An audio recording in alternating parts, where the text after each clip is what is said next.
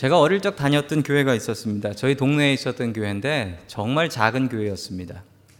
그 교회는 정말 많이 모였을 때 한 30명 정도 모였던 교회고 그 건물 지붕에 그 옥상이죠 지붕에 그 탱, 어, 비닐하우스를 쳤어요. 비닐하우스를 쳐서 거기서 예배를 드렸었던 참 예배드리기 어려웠는데 그런데도 감사했던 것은 거기서 제 신앙이 참 많이 자랐었던 것 같습니다.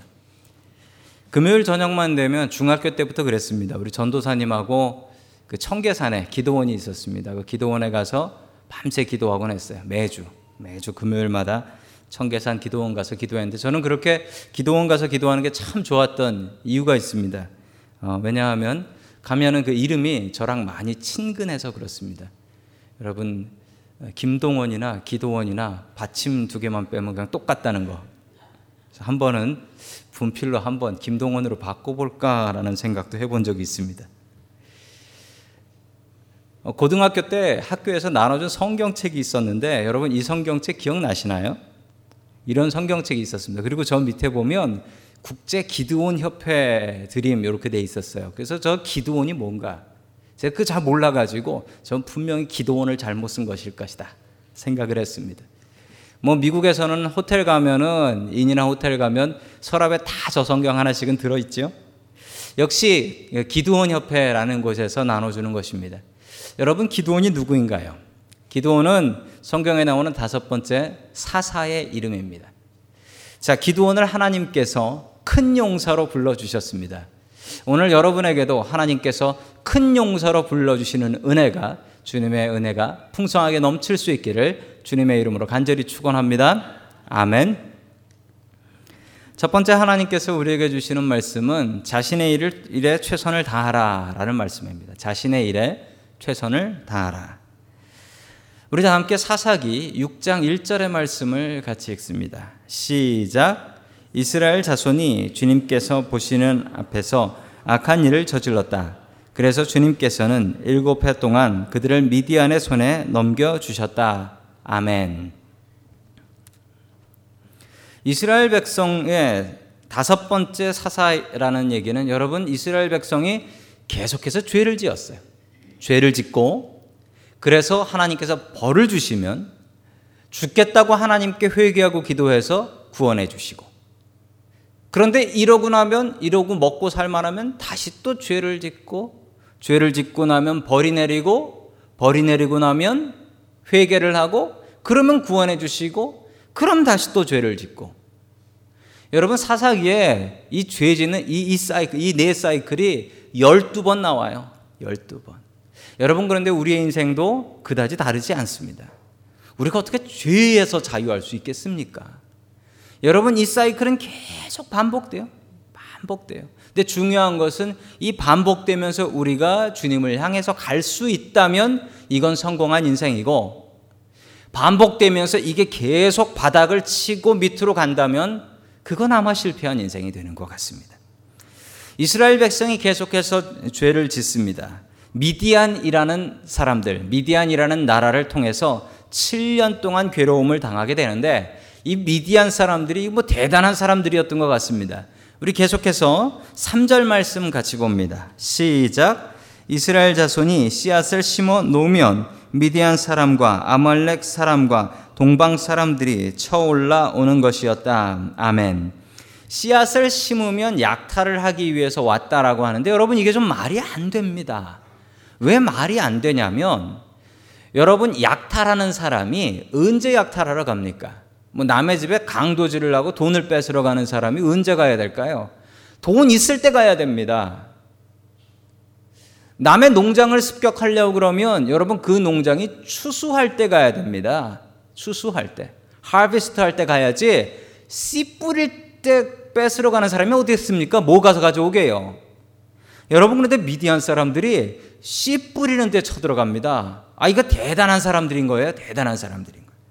자 계속해서 5절 봅니다. 시작. 그들은 가축대를 몰고 장막을 가지고 메뚜기 떼처럼 쳐들어왔는데 사람과 낙타가 이루 셀수 없을 만큼 많았다. 그들이 들어와서 온 땅을 황폐하게 만들었다. 아멘. 자, 그 이유를 알 수 있을 것 같습니다. 씨 뿌려서 싹 나는데 그걸 갖고 뭐 하나 했더니만 자기네 가축들, 짐승들을 데리고 와서 다 뜯어먹고 다 파먹게 하고 여러분 낙타를 가져왔대요.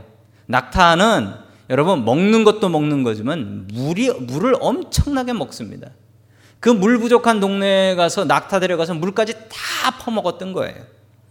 즉 이 미디안은 이스라엘을 잘 뺏어 먹으려고 여러분 뺏어 먹으려면 그 다음에도 뺏어 먹을 수 있게 남겨 놔야 됩니다. 그런데 이 미디안은 뺏어 먹으려고 한 게 아니라 쫓아내 버리려고 죽으라는 얘기입니다, 이건. 자, 이스라엘 백성들이 이 고난을 견디지 못해서 어떻게 했냐면 우리 2절 말씀입니다. 같이 봅니다. 시작.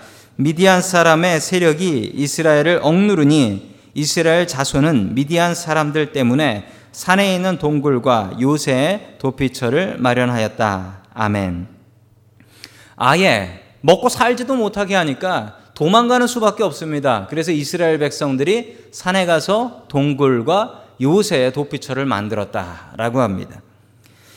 여러분 이스라엘은 동굴 파기 참 좋은 지형이라고 합니다. 왜냐하면 이스라엘은 그 석회석, 석회암 지역이에요. 그래서 파기는 좀 어렵지만 파고 나면 그게 딱딱하게 굳어서 든든한 동굴이 되곤 합니다.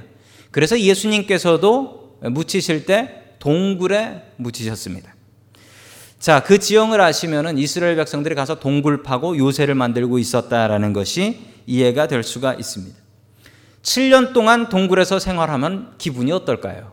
너무너무 괴로워서 이 이스라엘 사람들이 끝내는 하나님께 손들고 하나님 회개합니다. 구해 주십시오라고 기도를 하니까 7년 만에 하나님께서 구원자를 하나 보내 주셨습니다.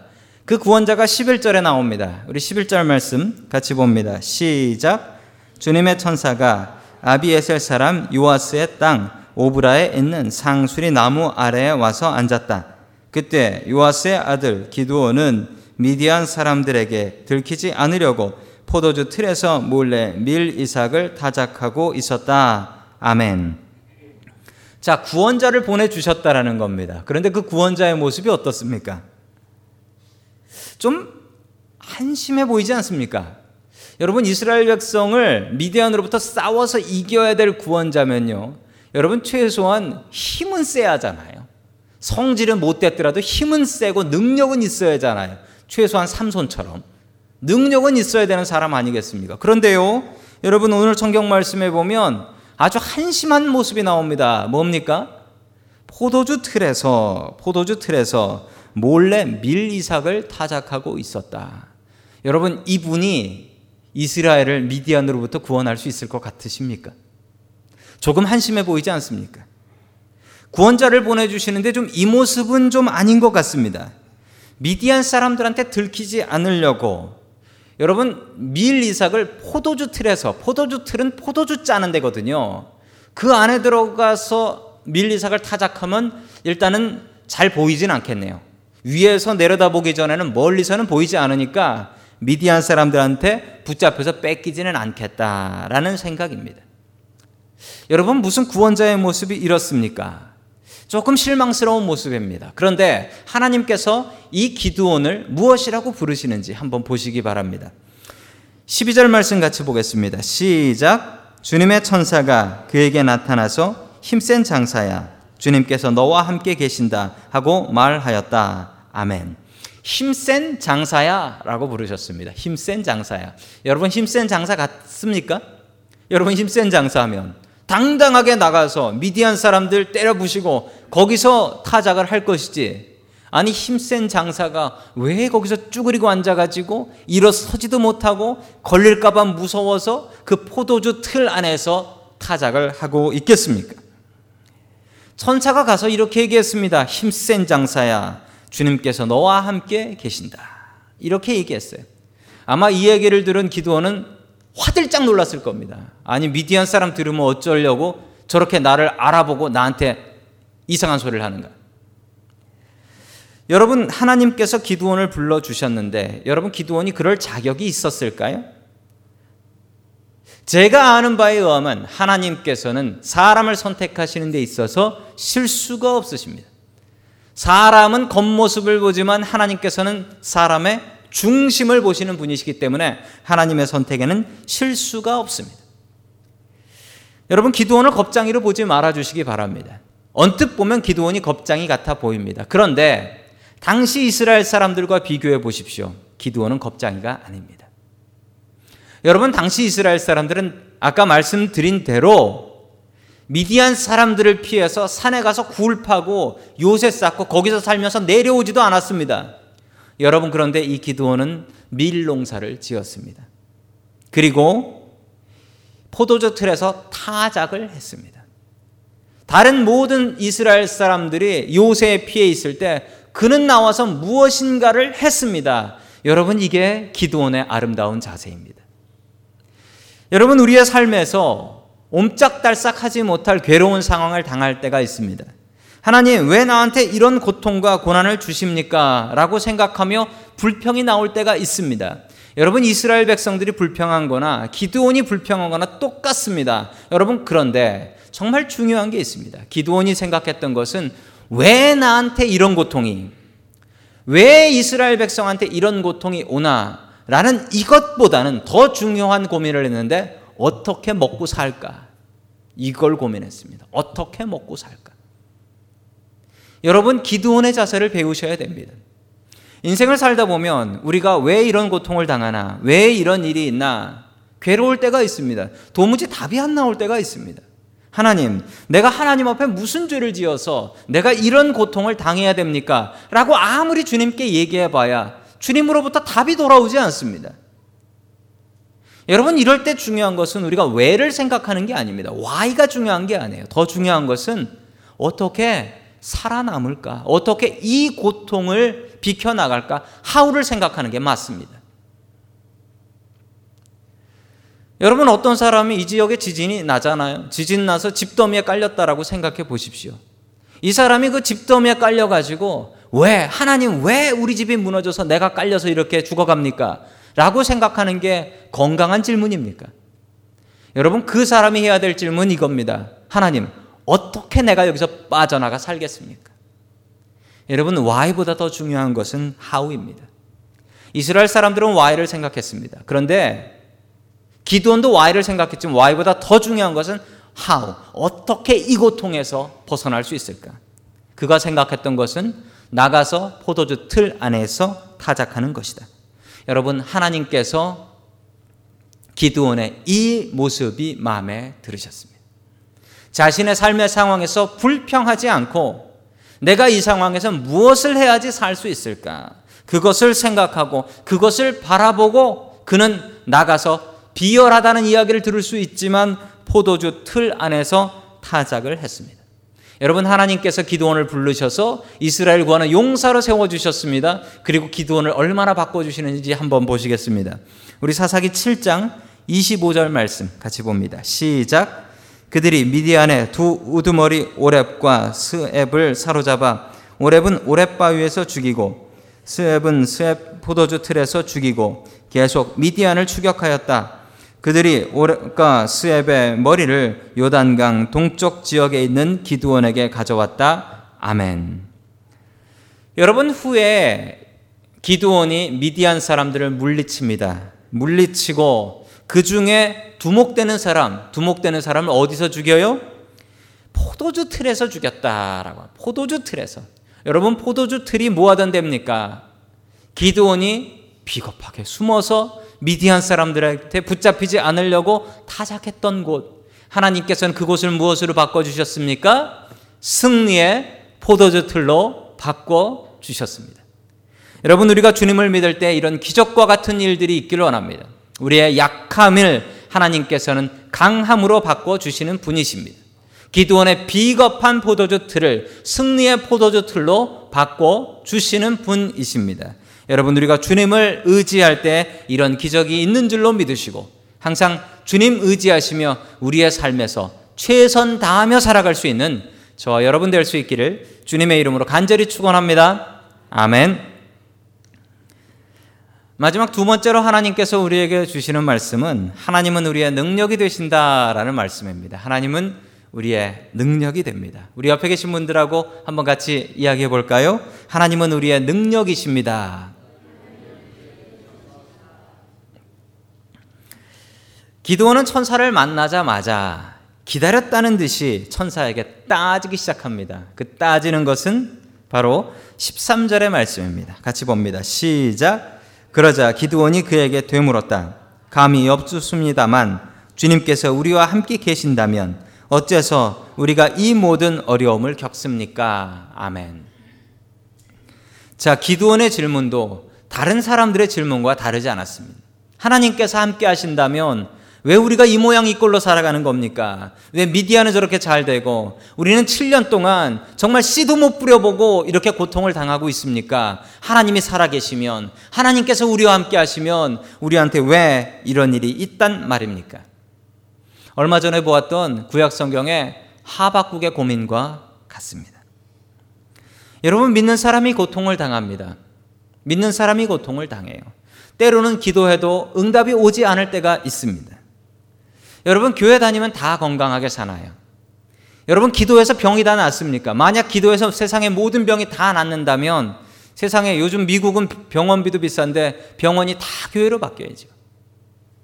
그런데 여러분 기도해도 안 되는 병이 있습니다. 목사가 이런 얘기하면 안 되는데. 여러분 교회 다니면 다 부자로 사나요? 여러분 앞에 서 있는 저도 부자가 아닙니다. 물론 아들 부자이긴 하지만 저는 부자가 아닙니다. 여러분 교회 다니면 술 안 마시고 담배 안 피고 건강하게 살 수 있습니다. 그거 믿습니다. 또 교회 다니면 성실하게 살기 때문에 여러분 사업하시는 것, 또 직장에서 인정받을 수 있다. 그래서 더 잘 살 수 있다. 여러분 그 말도 분명히 맞는 얘기고 저도 그 얘기를 믿습니다. 그러나 그럼에도 불구하고 아무리 예수님 잘 믿어도 교회 열심히 잘 나와도 피해갈 수 없는 고통과 고난이 있다라는 사실은 어쩔 수 없는 사실입니다. 여러분 이런 고통이 왜 우리에게 내리는 것일까요? 여러분 이스라엘 백성들에게 내린 이 고통은 이유가 있었습니다. 하나님을 잘 믿지 않고 우상 숭배했기 때문에 내린 벌이었습니다. 그런데 여러분 이스라엘 백성들은 착각하고 있습니다. 하나님 앞에 하나님께서 함께 하시면 왜 이런 일이 생깁니까? 여러분 이 얘기는 이 얘기와 똑같아요. 학교 다닐 때 여러분 학교 다닐 때 선생님한테 벌 받아 보셨습니까? 영 안 받아 보신 모범생 같은 표정을 짓고 계세요. 벌 받잖아요. 벌 받는데 여러분 벌 받는 학생이 이렇게 얘기할 수 있습니까? 선생님이 살아계시면 어떻게 우리에게 이런 일이 있을 수 있습니까? 말이 안 되는 거거든요. 이스라엘 백성이 하고 있는 얘기가 이겁니다. 하나님께서 이것은 잘못했기 때문에 내린 벌입니다. 여러분, 벌 받는 사람은 벌 주는 분을 바라봐야 됩니다. 하나님, 내가 무엇을 잘못해서 이런 벌을 받게 되는 것입니까? 부모로서 자식을 키우다 보면 자식한테 벌을 줄 때가 있습니다. 자식한테 벌을 줄 때가 있어요. 그럼 자식들이 벌을 받으면서 무슨 생각을 할까요?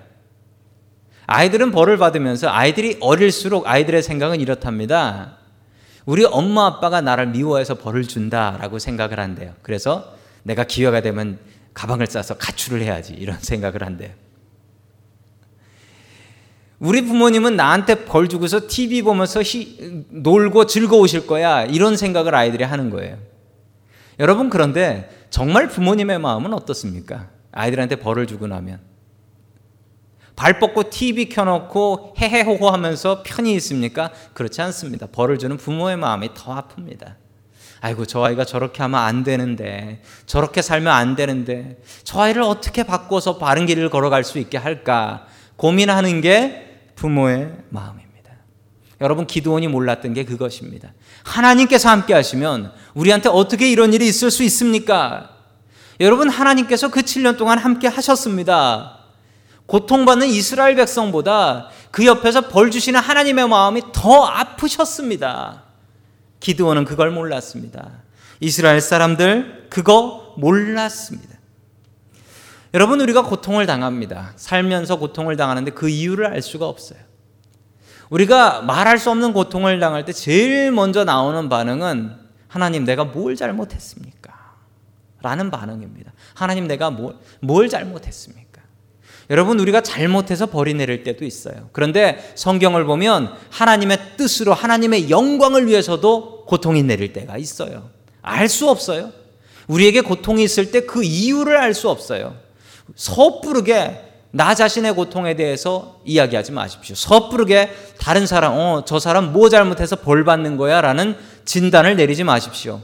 그건 하나님이나 하실 수 있는 일입니다.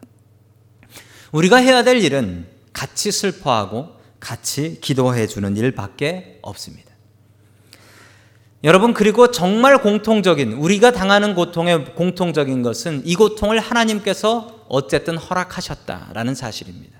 또한 한 가지는 이 고통을 이길 힘은 하나님으로부터 온다. 이 두 가지는 어떤 고통이든지 똑같습니다. 이 고통은 하나님께서 허락하셨다. 그렇지만 이 고통을 이길 힘도 하나님께서 주신다. 기도원은 이것을 깨닫지 못해서 하나님에게 그런 질문을 했습니다. 여러분 그 질문에 대한 답은 딱 한 가지였습니다. 잠시 전에 읽었던 말씀입니다. 여러분 주님께서 너와 함께 하신다. 여러분 이게 힘입니다. 여러분 이거 외에 천사는 그 뒤로도 다른 답을 내지 않습니다. 하나님께서 함께 하시면 이길 수 있다. 천사가 내놓은 방법은 how지 why가 아니었습니다. 왜 이런 일이 생겼는가에 대한 답은 내리지 않습니다. how 어떻게 이길 수 있는가? 하나님을 의지하면 이길 수 있다. 하나님께서 함께 하시면 이길 수 있다. 여러분 이것을 무엇이라고 합니까? 우리가 임마누엘이라고 합니다. 하나님께서 우리와 함께 하신다.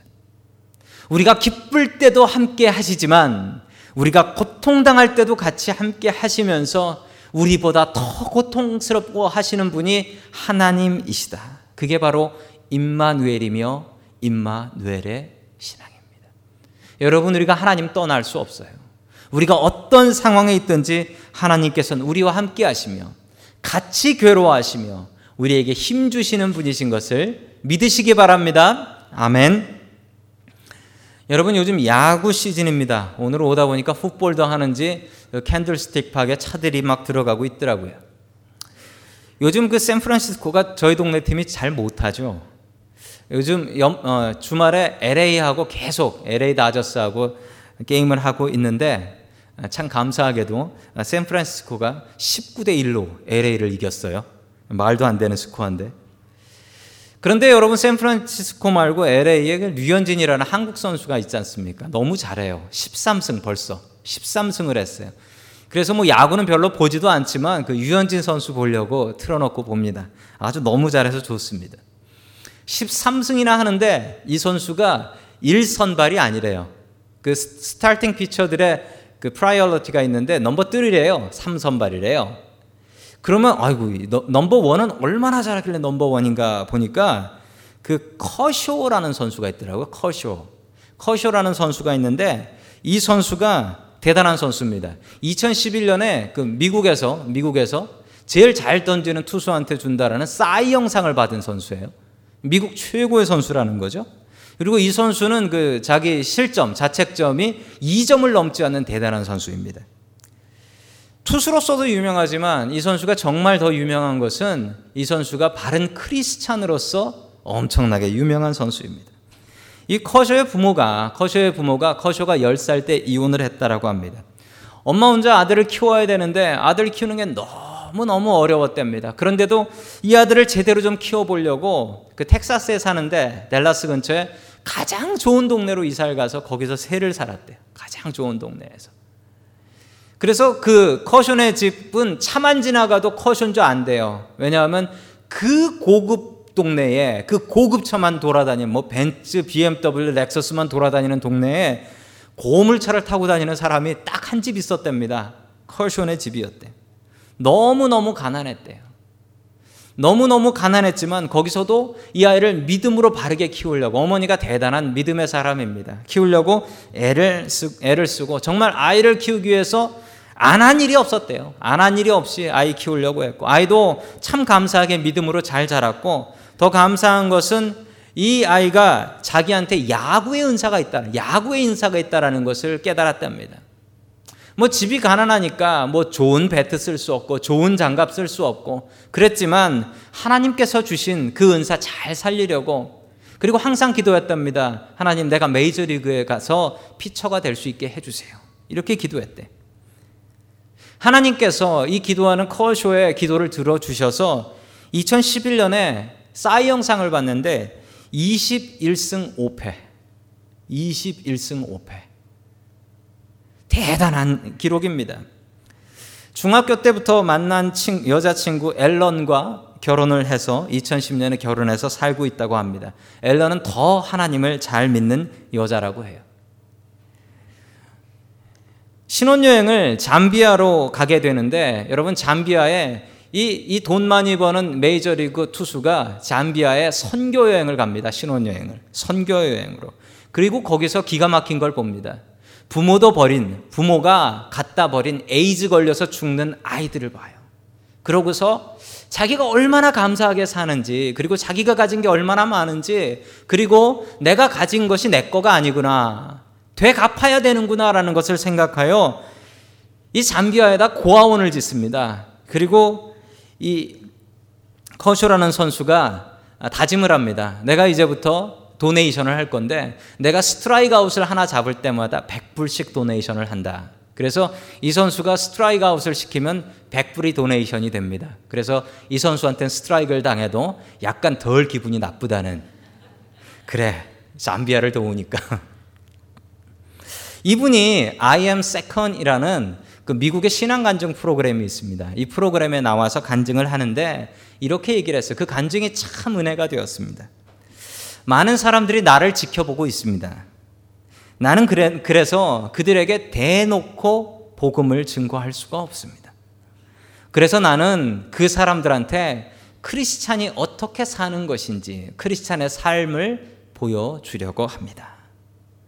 내가 똑바로 사는 이유는 이렇게 사는 이유는 하나님께 영광 돌리기 위해서 예수 믿는 사람 다르구나 이거 보여주려고 이렇게 살고 있다고 합니다. 참 어려운 상황 속에서 그 환경을 극복한 젊은 청년, 젊은 미국 사람의 이야기입니다. 하나님께서 커쇼에게 잠재력을 보시고 커쇼에게 능력을 주셨습니다. 커쇼가 하나님 의지하니까 하나님께서 커쇼의 능력이 되어 주셨습니다. 하나님께서 기드온의 잠재력을 보셨습니다. 기드온이 하나님을 의지하니까 하나님께서 기드온의 능력이 되어 주셨습니다. 여러분의 상황이 어떻습니까? 여러분의 괴로운 상황 주님 앞에 가지고 나오십시오.